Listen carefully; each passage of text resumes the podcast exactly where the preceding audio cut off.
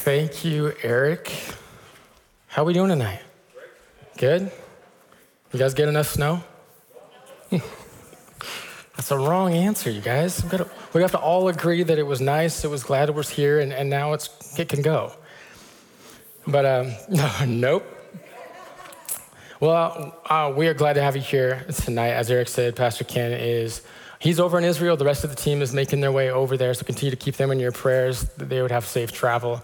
Uh, but if you're here on Sunday, you know what's going on. Uh, while he's gone, our executive pastor, Pastor Drew Johnson, and myself are doing something kind of new, something we've never done before, and that is tackle an entire book of the Bible and do it in a series. Uh, usually, Pastor Ken does a different series on Sunday and a different one on Wednesday, but we're going to do the same series going uh, starting this last Sunday, tonight, and then for the next two Wednesdays and Sundays. And so uh, we're going through the book of Haggai. If you've never read through it before, it's a real short book, only two chapters, but there's a ton of information in there. And uh, it's hard to say this, but, but really, I don't even think six parts of a series really can do it uh, full justice. But that's where we're going to be at uh, tonight. If you found your way there, it's just before the beginning of the New Testament if you're not familiar with it. Um, but uh, right there. So if you found your place there, tonight we're going to be in uh, chapter 1, verses 3 through 12. And so, if you've got your Bibles with you and you've got that open, if you wouldn't mind standing with me as we read God's word uh, together, starting again in verse 3. So, Haggai chapter 1, verse 3 Then the word of the Lord came through the prophet Haggai. Is it a time for you yourselves to be living in your paneled houses while this house remains a ruin? Now, this is what the Lord Almighty says Give careful thought to your ways. You have planted much, but harvested little. You eat, but never have enough. You drink, but never have your fill. You put on clothes, but are not warm. You earn wages only to put them in a purse with holes in it. This is what the Lord Almighty says Give careful thought to your ways. Go up into the mountains and bring down timber and build my house, so that I may take pleasure in it and be honored, says the Lord. You expected much, but see, it turned out to be little. What you brought home, I blew away. Why? declares the Lord Almighty. Because of my house, which remains a ruin, while each of you is busy with your own house. Therefore, because of you, the heavens have withheld their dew and the earth its crops. I called for a drought on the fields and the mountains, on the grain, the new wine, the olive oil, and everything else the ground produces, on people and livestock, and on all the labor of your hands. Then Zerubbabel, son of Shealtiel, Joshua, son of Jozadak, the high priest, and the whole remnant of the people obeyed the voice of the Lord their God and the message of the prophet Haggai because the Lord their God had sent him, and the people feared the Lord. Let's pray. Father, I thank you for your faithfulness. I thank you for your word. I thank you for uh, just the message that you want to speak through this book of Haggai. Uh, Lord, uh, there's so much there, Lord, but it's, uh, it's so applicable to our lives today. And so I thank you for the time that you set aside for, for me to, to hear from you God, and now I just ask um, that you just remove me from the picture, Lord, that these people are here, are, are here tonight to hear from you, God. And so if the things that I have down here are from you, Lord, then, then let that be. And if not, God, you, we need to hear from you. We want you to speak your truth, Lord. And so um, we just ask for your grace to do that. We ask that our hearts would be soft, our, our, our ears would be open, and uh, our hearts would be malleable, Lord, to what it is that you are doing in our life. And so we thank you for this time. We give it over to you, and we ask it in Jesus' name. Amen.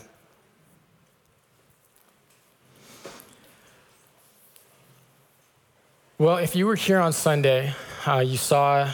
Uh, Drew's kind of overview of kind of how we get to where we're at in this book. But I thought it was such a great slide that I wanted to, to use it again. And so if you weren't here, kind of where we're at is Israel was exiled to, to um, Babylon around 586 BC.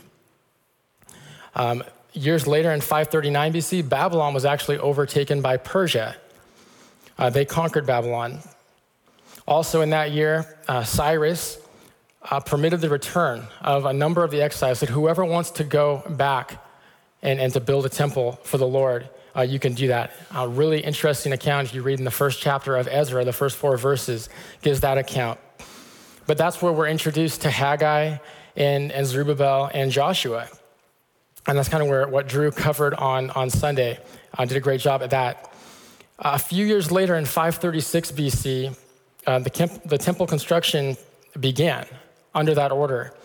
But there was opposition along the way. Again, if you want to read through Ezra, really interesting account. Guys actually start writing letters to say, um, we got to stop this. We don't like this group of people, and so we need to get them to stop. And so uh, we don't have all of the details, but they were discouraged. They, they found it difficult, and they actually stopped building. They built the altar, and they started the foundation, but that was it. And then you read in Ezra that work on the temple halted for, for 16 years. It didn't begin again until Haggai comes into the picture in 520 BC. And so for 16 years, we've got a, a temple that's in ruins. The altar is built because they, they wanted to offer sacrifices. They did offer sacrifices, but the temple itself is still in ruins. Uh, they, they stopped working on it and never picked it back up. And so that's where we get to, to Haggai's message. That's where we're at right now. And so verse 2, which is the last thing that Drew, Drew covered, was verse 2 ends with These people say the time has not yet come to rebuild the Lord's house. And that gets us to where we're at, we're at tonight. And so I just want to start off with, with an apology. If you came in here and are very comfortable with how you're living your life right now, um, I, will take full, full, responsibility for that. Um, if you saw the title of, of tonight's passage, it's a time to reprioritize. And if you know anything about reprioritizing, that means that you've got to do something different. And so if you and I are here and we are comfortable in the way that we're doing things, we're just fine with, with everything in its right spot, um, we're going to be invited to, to do something different, to make changes. And so there's really, like I said, there's a lot of, of information in these verses, a lot of different ways we could go with this. But again, for time's sake, there's four points I really want to focus on tonight. And I'm going to put them up here so you can kind of follow along with where we're at. But point one, um, it's not about time, it's about priorities. And we're going to look at the first four, uh, or uh, verses three and four for that. From there, we're going to go from misplaced priorities lead to discontentment. And that's in verses five and six. And then we're going to take the section of verses 7 through 12 and find that the purpose of discontentment is actually to lead us to God. That's what it's there for. And then after that, I kind of want to swing back around and pick up this major theme that's in this section and actually in this book, this phrase of, of give careful thought to your ways. Or depending on your translation, it may say consider your ways. Or um, in a Peterson's uh, paraphrase, it says take a, a, good hard look at your life. And so that's kind of where we're going uh, tonight. And so starting off in that, that first section, it's not about time, it's about priorities. In the verse two, people of Israel say it's not time to build the temple. We're not given any more description than that. But what follows next kind of gives us an idea because um, the first thing that God gives for Haggai to say is, well, is it a time for you yourselves to live in your paneled houses while my house is a ruin? So basically, it's not that there's not time, there's not time for something that you don't want to do. You've got time for what you want to do. They had time for what's, what was important. And that's where I say it's very applicable today because if we're honest with ourselves, we can say the same things. We, we never have time for the things that we don't want to do, but we always have time for the things that are important to us, the things that we place a high value on, we have time for. So the thing that's really interesting here is that they still plan to rebuild the temple. They knew it was going to be done. They knew that, that God said it was going to happen. So they still plan to do it, just not now. And in the same way, we can have plans to obey, but just later. But if you have small children, one of the, one of the first lessons we teach them is that delayed obedience is disobedience. So God's given them a task to do. In fact, that was the sole job. When Cyrus actually sent the, the exiles out there, he said, This is what you are to do to, to build this temple. And, and they haven't done it, but they've gotten distracted. They've done all sorts of other things that were important to them. And so I kind of look at this as, as almost a modern day prophecy because obviously it wasn't written to us. Okay, it was written to the people of Israel who were given this task to do, but it very well could have been. And this is what I mean by that. If we look at our own lives, there are many things, if we wait long enough to where the silence becomes awkward and painful, that God could say about us. These people say the time has not yet come. Just a few examples, and maybe they'll bring some more to your mind. But and, Drew and I actually kind of laughed about this. It's kind of become a, a joke between us when something comes along and, and you don't want to do it. It's like, well, the time has not yet come to do your paperwork. The time has not yet come for expense reports. But in all seriousness, we may say, the time has not yet come for me to read my Bible. The time has not yet come for me to have regular fellowship with other Christian believers. The time has not yet come for me to start serving. Or maybe the time has not yet come for me to talk to that person about Jesus. Just like the people of, of Israel, we know these are, are, things, or we would say that these are things that are important to do. And so we have plans in, in our mind to do them, just not now. And again, you could insert anything that, that you don't want to do or anything that's maybe inconvenient for you to do.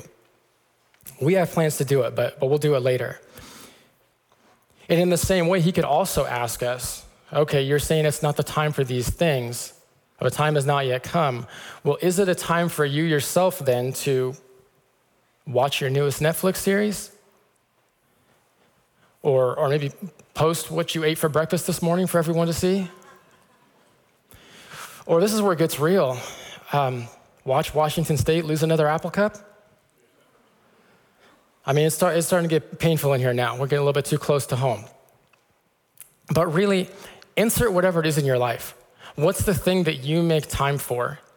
And it's not that that thing's bad, but is that time crowding out what God is actually calling you to do, what God is actually uh, has in His plans for you to do? Obedience, really. And so these things aren't bad in themselves. Doing these things are not bad we, we have permission to, to enjoy the things in life. But the problem is that if we're neglecting God's plan for our life, but yet we still have time for these things, we've got a problem. And so it's not that we don't have enough time, or it's not the time has not yet come. It's the time isn't here for what we want to do. It's a priority issue. And so that gets us into to, to step two, or the, the second point of focus that we have here. When we have misplaced priorities, that leads to discontentment. Verses five and six, if you've got your Bibles open, says, Now this is what the Lord Almighty says Give careful thought to your ways. You have planted much, but harvested little. You eat, but never have enough. You drink, but never have your fill. You put on clothes, but are not warm. You earn wages only to put them in a purse with holes in it. Up there, you can see there's certain phrases that are underlined and bolded, and that's just, if you just read those in sequence, you can kind of get what's going on. But when we're in disobedience, when we're outside, when God has said, This is what I want you to do, and we're saying no, then whatever else we do won't prosper. And that's what they're experiencing. They're working, they're planting, but the harvest isn't, isn't what it's supposed to be. Um, they're eating, but they never have enough. They're always left wanting more. Really, this language, if you've ever read through the book of Deuteronomy, there's a lot of similarities there. In fact, there's a lot of what's going on when they're describing the blessings and the curses. God says after he makes a covenant with the people of Israel that if you do, if you're careful to do exactly what I command you, then you'll be blessed. Everything that you do will be blessed. The harvest will be plentiful, your families will grow, everything will be good. But it also follows with if you don't do these things, then pretty much what we see in verses five and six is going to be the outcome. And so the bigger message is basically to these guys this is what your ancestors did. This is why they ended up in exile. This is why they ended up under God's judgment. Um, you're on the same path, you're doing the exact same things. And so, again, they're, they're busy, but it, it's a fruitless prosperity. For us, it may look like you're always busy, but it seems like you're never getting anything done. I, have heard that a lot lately from people. People saying, I feel like I, I did a lot of things today and I got nothing done. Really, it's a futile uh, race that we're in. And the reason is because we were created in God's image. Our purpose is to honor Him. That is the one and only moment when we actually feel fulfilled. That's what we were created to do. And when we are doing that is when we find our fulfillment, our true identity. And that is why that when obedience to God is not the most important thing, the top and foremost priority in our life, that everything that we try to fill that void with comes up empty because as a popular 90s song says, it's a God-shaped hole. Nothing else will fill it. And so anything that we try to fill it with comes up empty. And so, just a simple question is Have you ever experienced this? You know, it's something that um, feeling like you never have enough. You work hard, you take two or three jobs, you're, you're staying up late, waking up early, but you're just always behind. You're just always a little bit short. No matter what new things you try, sometimes it's really easy to spot. Sometimes you can look at somebody and be like, wow, like you're totally doing this in your flesh, but sometimes it's not so easy. And, and uh,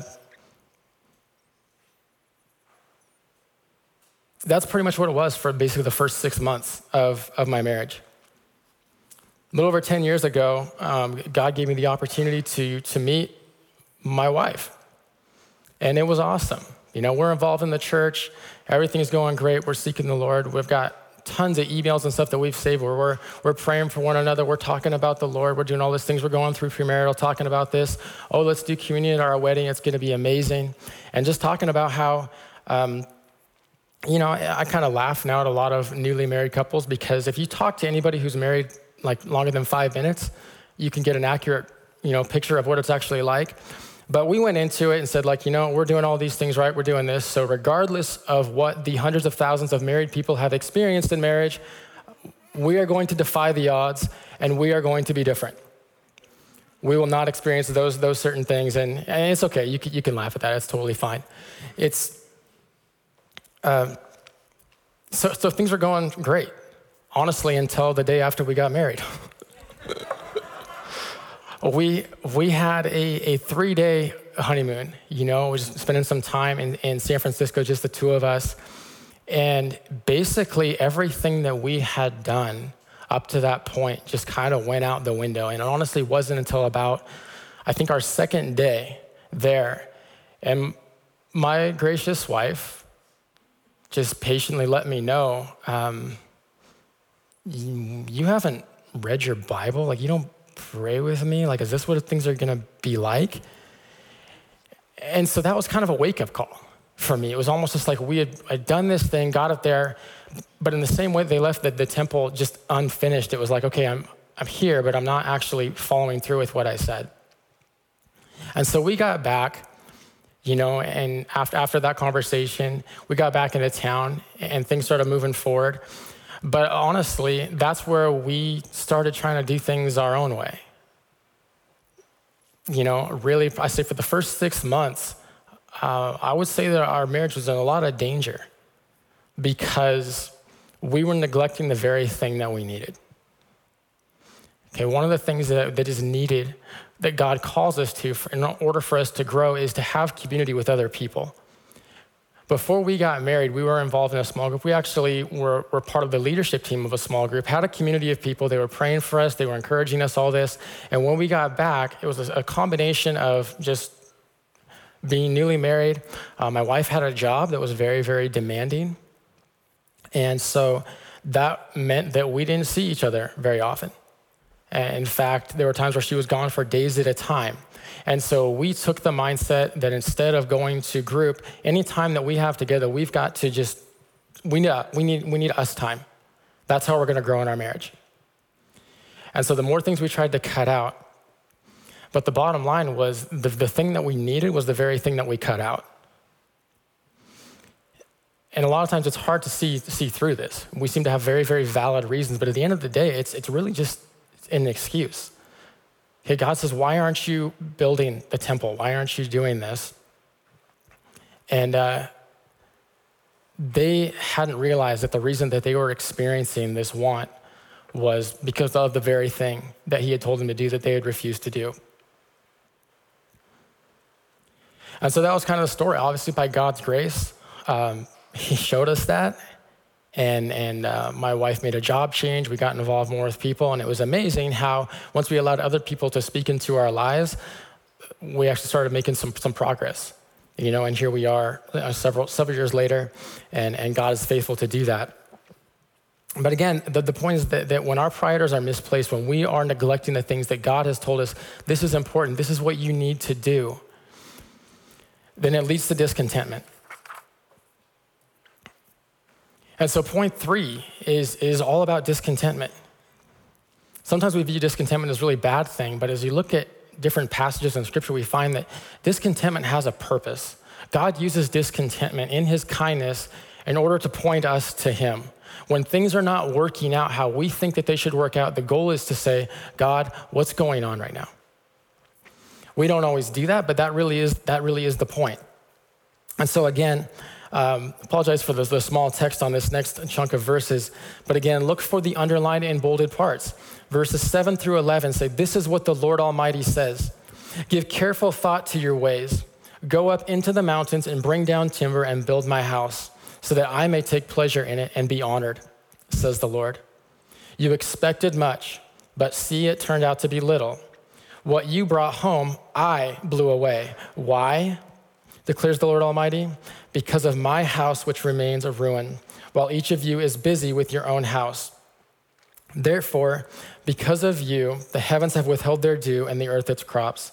I called for a drought on the fields and the mountains, on the grain, the new wine, the olive oil, and everything else the ground produces, on people and livestock, and on all the labor of your hands.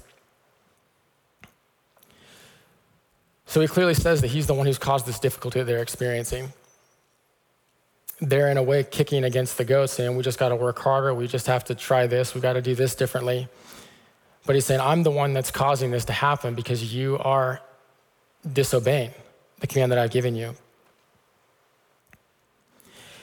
And then verse 12 is, is a lot shorter, but it really has, has a great point in there. Then Zerubbabel, son of Shealtiel, Joshua, son of Jozadak, the high priest, and the whole remnant of the people obeyed the voice, the voice of the Lord their God and the message of the prophet Haggai because the Lord their God had sent him, and the people feared the Lord.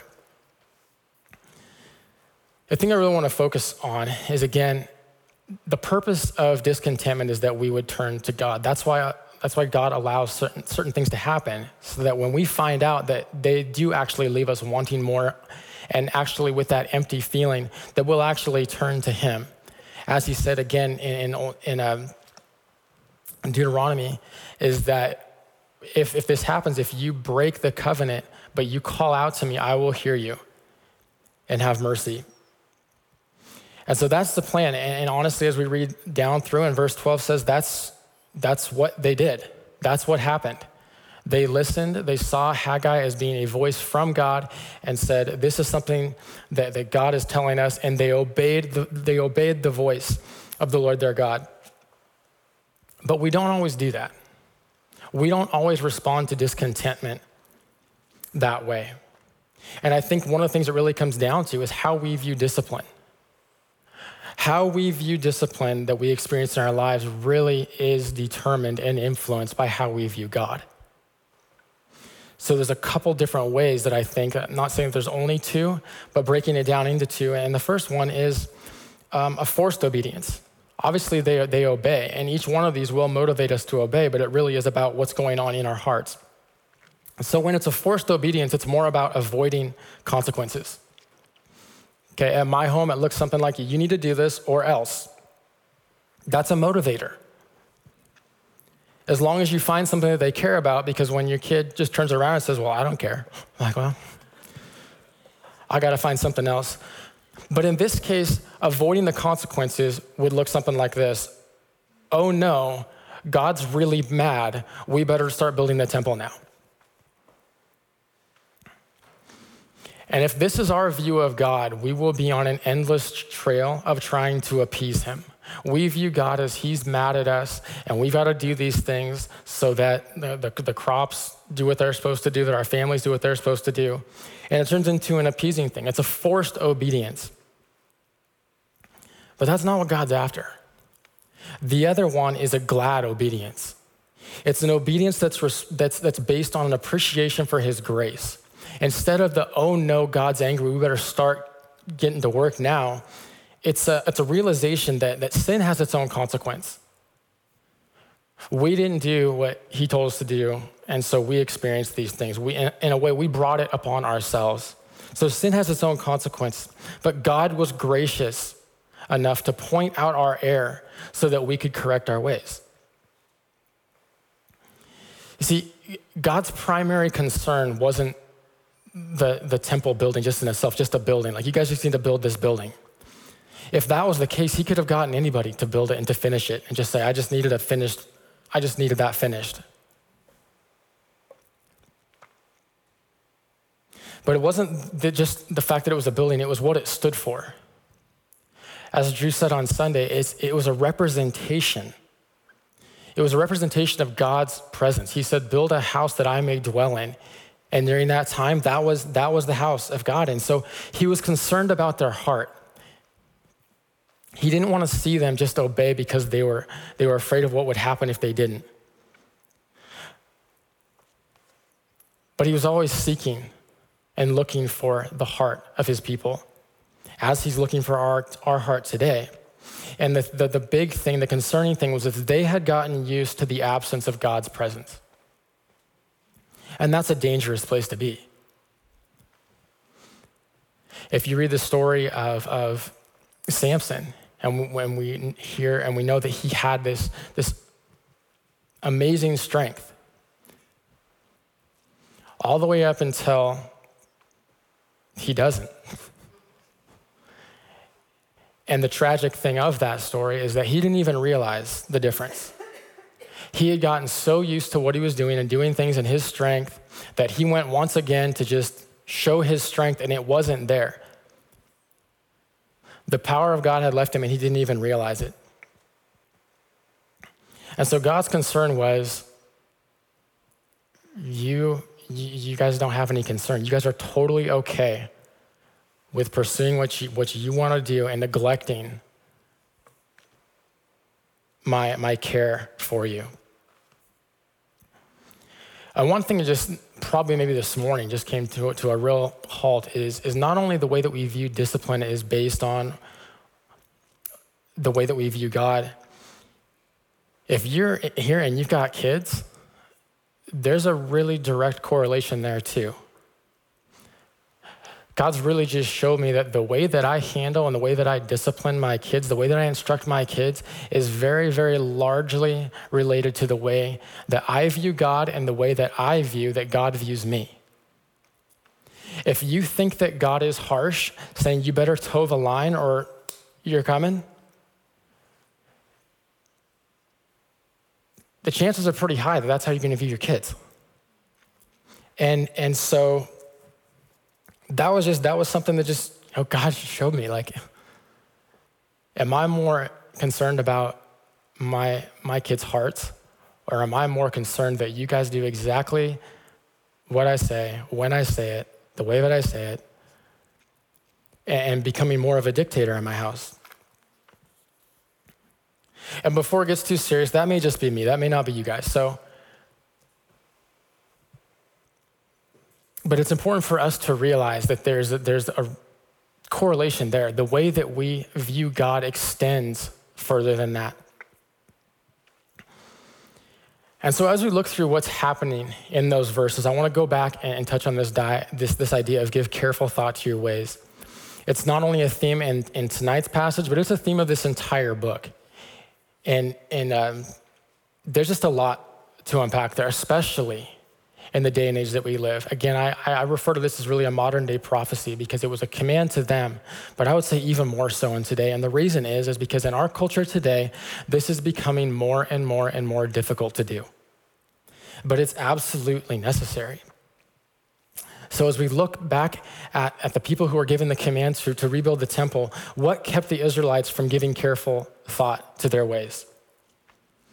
The two things that we see are listed are they're, they're saying time, the time has not yet come. But again, we've already talked about it. It's not that they didn't have time, it's that God wasn't the priority. God is, was not what they were concerned about, and obeying Him was not a priority to Him. The second thing that we see there is that the work on their houses kept them from giving careful thought to what they were doing or what was going on in their lives. And again, it wasn't wrong for them to have homes. It wasn't even wrong for them to do work on their homes. But it took over as priority. It took the place of what God had actually commanded them to do.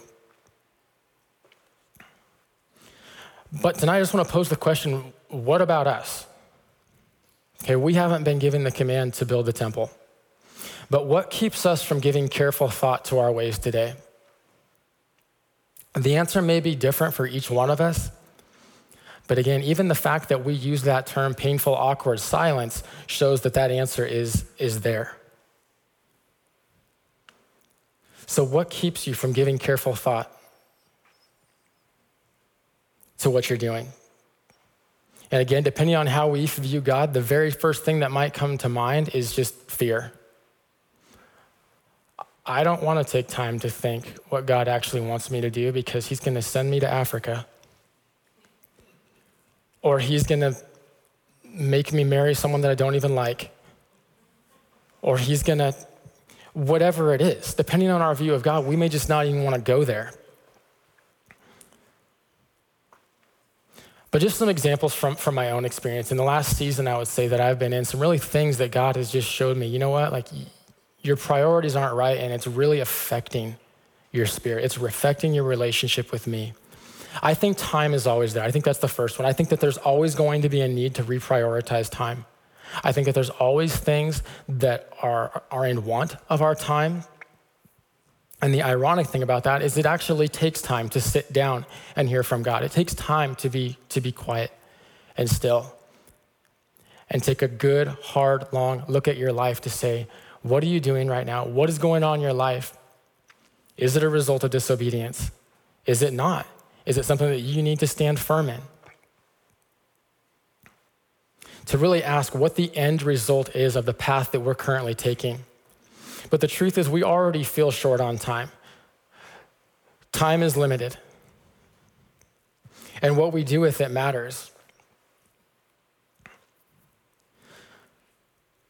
And a big reason for that is, in my case, it's not a house. In my case, and looking at the world around us, I would say it's, it's stuff, or more specifically, I would say technology.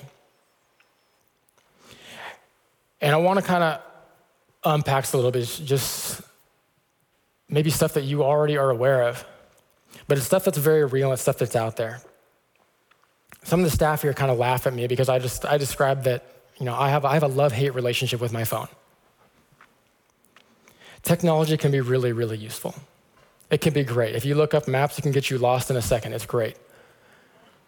But in all honesty, I mean, we use technology here. You know, we talk about we have an app here so that you can access teaching, so you can find out what's going on. It's great things there it can be really, really useful. But one thing that I learned in school, because if you don't know this, um, I went to, to school to study computers, which is why I'm qualified to be a pastor. One thing that was said in, in school that I'll always remember, and this was, bef- this was years ago, before we have the things that we have in front of us today. They said that as technology increases, as it will, it, it's a requirement that responsibility must also increase. In order for us not to be taken over, it's, it's, it's absolutely a requirement that responsibility must increase at the same rate that technology increases. But I'm pretty sure every one of us in this room can answer that question and say, that hasn't happened. Because the truth is, whether you know it or not, your phone is designed and its intended purpose, if you have a smartphone, is to take all of your time. And the key word there is all. And that's where the connection, that's where the love hate relationship comes in. Because if all of my time is taken up, there's no time left for me to give careful thought to what I'm doing. And it goes deeper than that. Because not is only all of my time taken up, it's taken up by what other people want it to be taken up by. We've probably, a lot of us have had this experience, but I had just this last you know, Christmas season over at my parents' house and having a conversation with my brother-in-law, and he had mentioned, you know, being bummed out that a, uh, an artist that he really liked was coming to town, and he was going to be out of town. I don't even know where my phone was at that time, but the next time I opened it up and started scrolling and looking at, you know, one of my friends' things, lo and behold, I've got a new friend suggestion, and it's somebody that I don't even know. It's a, it's a musician that it, it happened to hear. And so there are a bunch of very smart people that went to school for computers that are being paid to tell me only what the people paying them want me to hear. And it's a billion dollar industry that's goal is to make sure that I don't have a spare moment of time left. Basically tells me that if I don't fight against it, that I'm going to be in a way reprogrammed by what somebody else wants me to tell. And I'm just going to take a guess that that person does not have God's plan and will for my life in their best interest.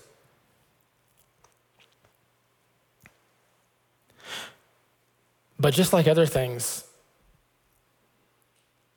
all those things, the notifications, the things that we can do, are the things that are saying, you need this, you need this, you need this, it lies. And all it does is leave you wanting more. You find that you're more anxious, that you're more worried, and that you're more concerned about things that they tell you you should be concerned about rather than, God, what do you want me to do with my life? What are you calling me to do? And so, again, it's not that having a phone is bad or that phones are bad. But the problem is when they have us we are supposed to have control over this device, to, to be the ones who are stewarding this device. But when that gets flipped on its head and now our device is, is owning us, we've got a problem.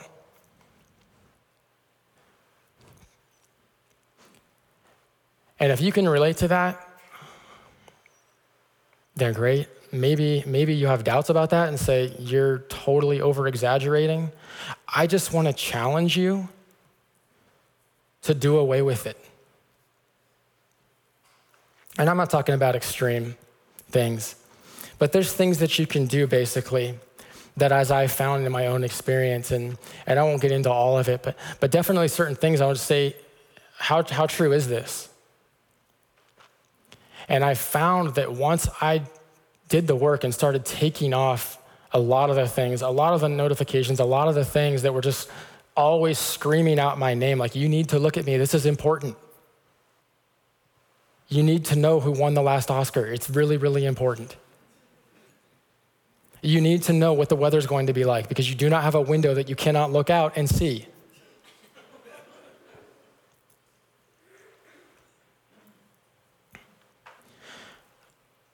But as I started removing those things and say, do I really need this? Is this just taking away my time? Is this just something that whenever I get a spare moment, instead of actually talking to another human being, or maybe sitting down and, and doing something that's actually going to add meaning to my life or add meaning to somebody else's life, I'm just grabbing this thing. And next thing I know, because the thing is programmed to do this, as soon as you open it up and start looking at, it's just a spider web. This thing leads to this thing, to this thing, to this thing, to this thing. And before I know it, all time is gone. And so again, that may not be you. That that may just be be me, but it's something that we are all aware of because if it's not us, we know somebody who it is. I've had far too many conversations with parents talking about what their teenagers' play dates look like or their what their other interaction with their friends are. You know, we live in society now, or maybe even in this room now, you got people, two people talking to each other. We're in the same room, but you're in different tables and you're just talking back to each other, saying, What's this guy saying? He's crazy. But to kind of wrap things up, I just want to go very, very, very practical. And I want to kind of put a disclaimer out there because this is very, very strongly where I felt God was, was calling me to go. And I was just, I argued with them for a long time because honestly, when you have a group like this, it's a Wednesday night. Obviously, not everyone that's here on a Sunday morning is here. I'm like, God, really? Are you really sure that they need to? I, it sounds kind of insulting. But I just want to get really, really practical. Remember, as we go back to the timeline, While the temple was not finished and left in ruins, they had the altar. And, and as we read through it through Ezra, they were making sacrifices on it. But that in itself did not make them in line with God's will, as we've seen. And it reminds me of if you've read through the book of 1 Samuel, the example of Saul. When God had commanded Saul to go and completely destroy this civilization. But he didn't do it. He brought back the king and he also brought back some animals because he said, I brought the animals back so that I could sacrifice. And 1 Samuel chapter 15 and verse 22 says, Does the Lord delight in burnt offerings and sacrifices as much as in obeying the Lord? To obey is better than sacrifice, and to heed is better than the fat of rams.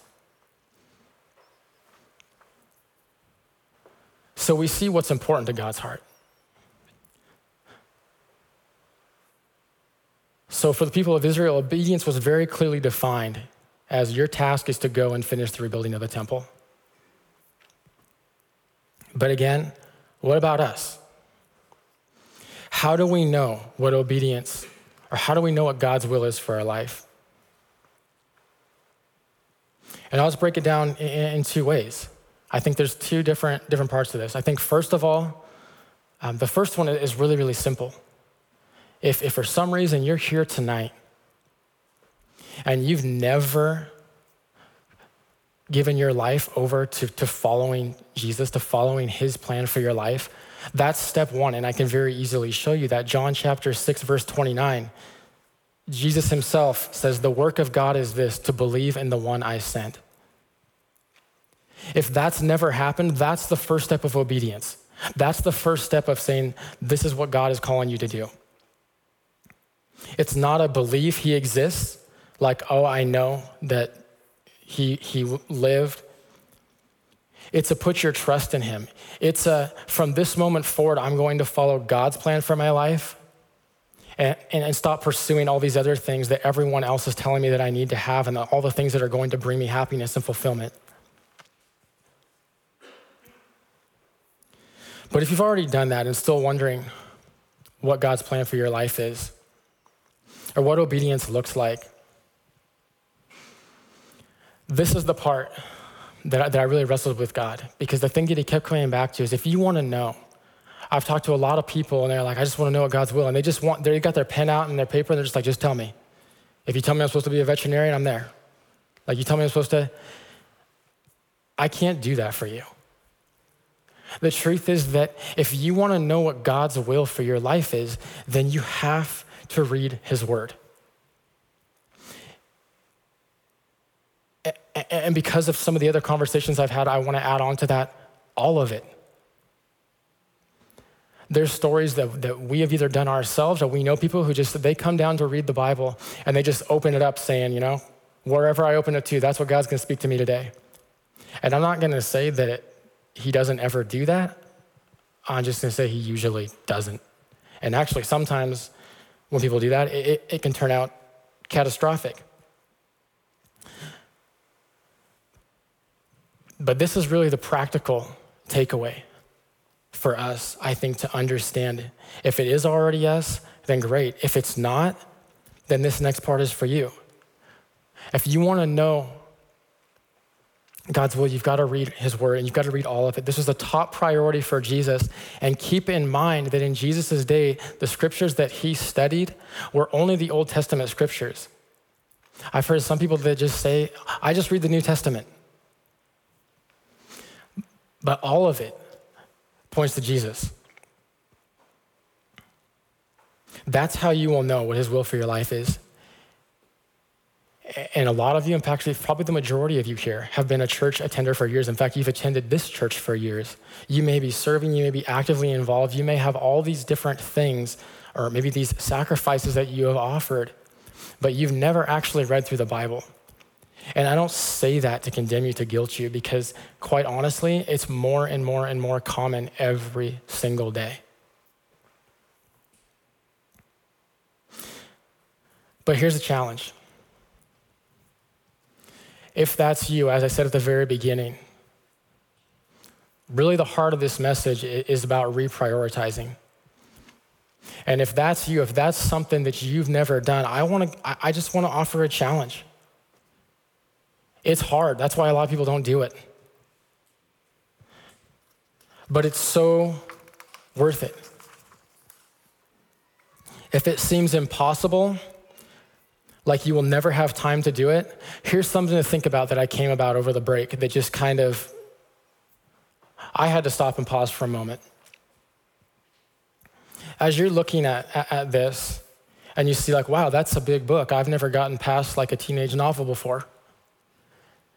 Like, yeah, it's big, but here, here's some very, very practical things. If I were to stand up here and read just as I read tonight out loud and at the same pace that I read, it would take me just under 71 hours to read the entire thing. Out loud at a comfortable pace. And, and for those of you who hate math, I'm sorry for what I'm about to do. I'll try to make it easy for you.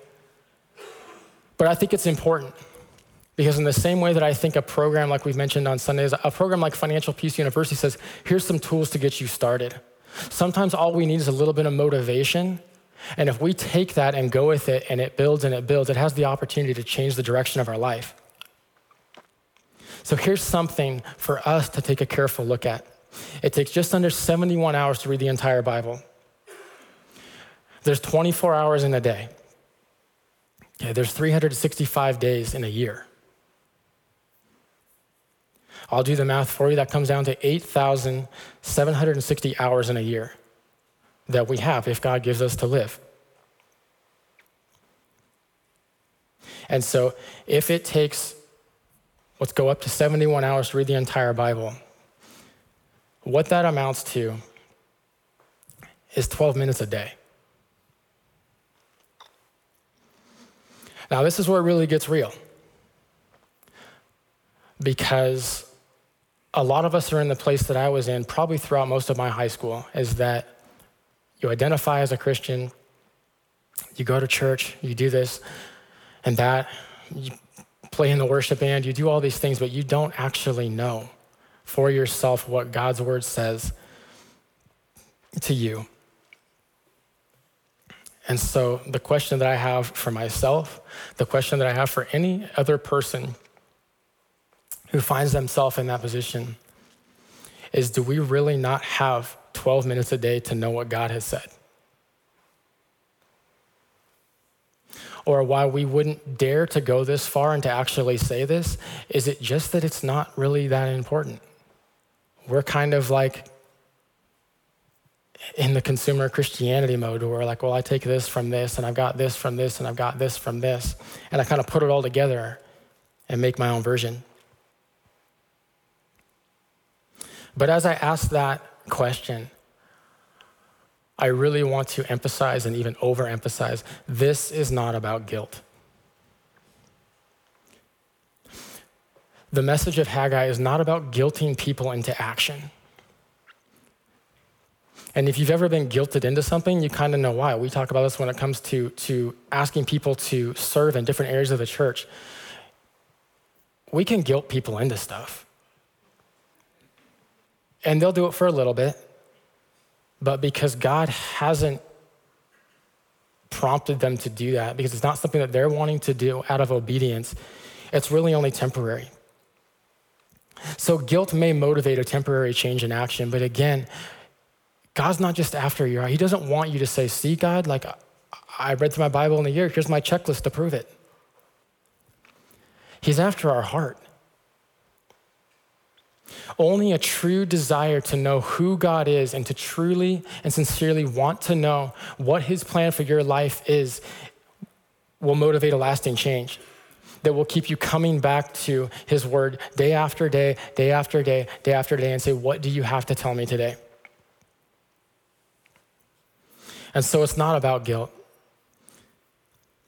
God's message through Haggai is an exhortation for all of us to give careful thought to our life, to the ways that we're living our life. To give careful thought for the purpose of making changes as necessary. as He shows you, as he, if He's shown you things tonight, that something is not in its right spot, then we've got a task to do. The exhortation is to give careful thought to our life and make changes as necessary because our choices really do matter. The things that you and I do today will form who we are tomorrow, and vice versa. And if you start, maybe for the very first time, reading tomorrow morning, it might be slow at first. But as it goes on and goes on and goes on, and you start to understand and you start to see the different connections, you start to understand, oh, that's why they say that, or that's why this is there. It's as one uh, pastor several pastors actually quoted it, it's, it's, it's a long obedience in the same direction.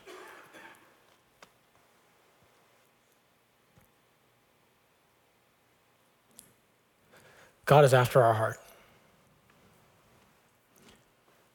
And so the question is, as it always is, is are we going to accept his invitation or are we content to live in the comfortable matter that we're living in now?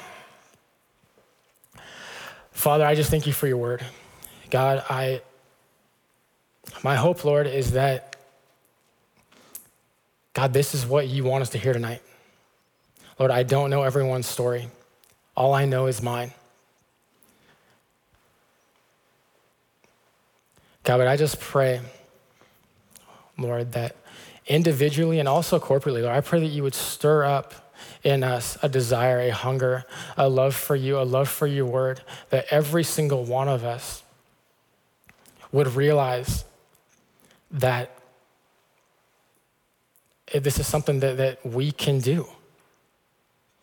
God, if we want to know who you are, if we want to know who we are, if we want to know how you view us, if you want to know what it is that you would have us do in our life, God, that it's right there. You've given us your word. Lord. And so I pray that you would just put it in our hearts, Lord. Give us a hunger.